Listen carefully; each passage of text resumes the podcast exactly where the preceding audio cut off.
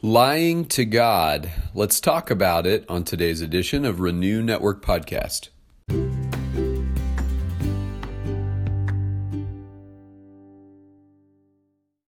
Good Monday morning to you, my friends. We're moving on today in our study of the book of Acts. Today we're starting chapter 5, looking at verses 1 through 6, and talking about two believers who stepped out of the fellowship by failing to be honest about the sale of their possessions. You'll remember in our last episode, we talked about how the believers held everything in common.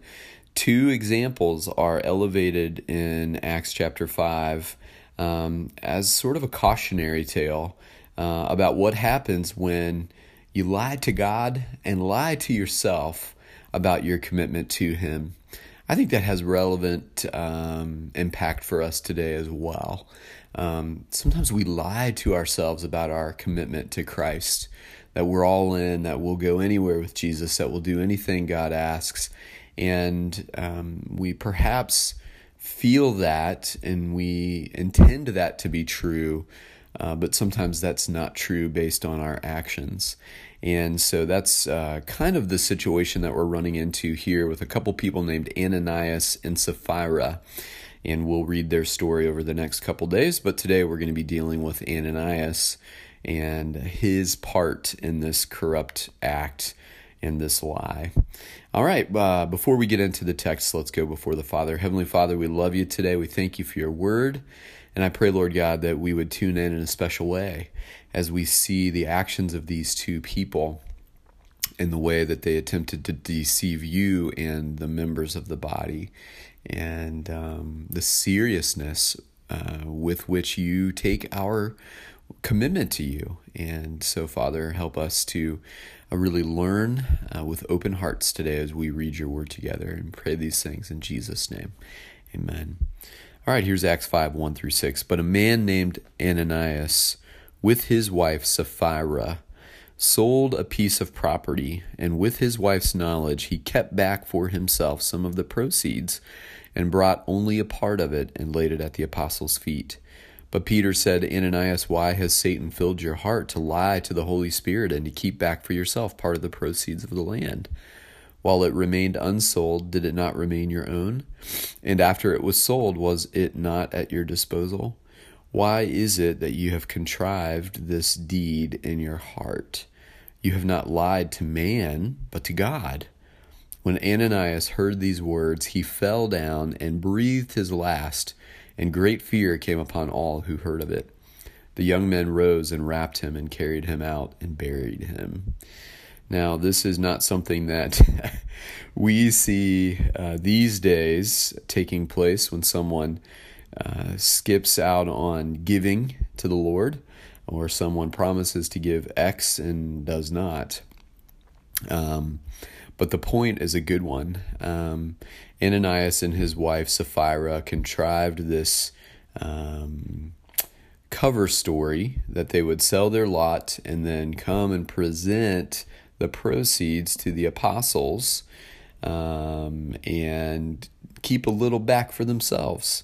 And the problem wasn't the keeping a little back for themselves. The problem was that they were telling a story, that they were presenting the proceeds as the full amount for the land that was received. Now, Peter, operating in the discernment of the Holy Spirit, realized that they were lying. He saw through their act. He saw through their story, and he knew that they weren't telling the truth. And Peter says some very powerful things here. They contrived this story, and they secretly plotted to do these things in their hearts.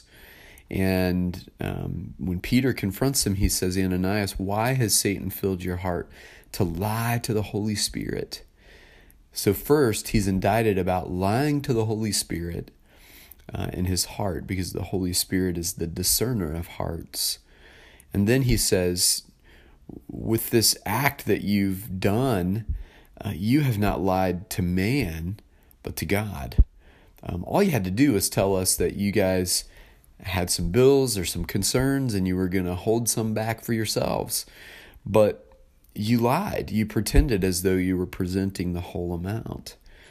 Verse 5, when Ananias heard these words, he fell down and breathed his last, and great fear came upon all who heard of it.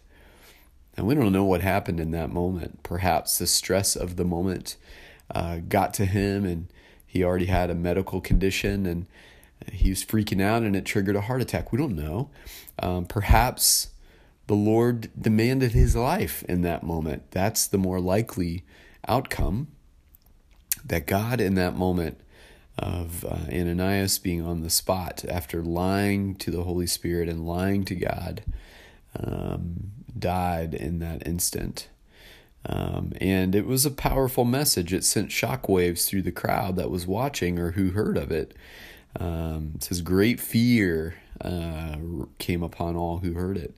The thing is, you don't lie to God. You don't lie to the Holy Spirit. You don't try to deceive God as though he's not who he is.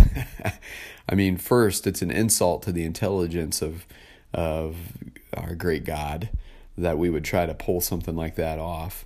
But we do that all the time, don't we? That's the whole point of deception. Deception is believing that we are clever enough to pull off the lie. And the truth is, lies are always discovered. The truth always wins out. And whatever's hidden in the darkness will be brought into the light of day. And that's the reminder here, and that's the real message here. It wasn't that they held some money back. It was that they were dishonest. They were operating in the shadows, and God wants his people to operate in the light of day. That's the only safe place for us. When we operate in the shadows, we become the enemy's tool. But when we operate in the light of day, come what may, the Lord will have our back. And let's rest in that truth today. Don't be an Ananias. Don't be a Sapphira. Don't wind up in the hands of a mighty God by lying to him. Honor him by walking in the light of day, walking in the truth. All right, my friends, an interesting passage to be sure, but definitely a message that speaks to our hearts today. God bless you as you continue to consider these words today.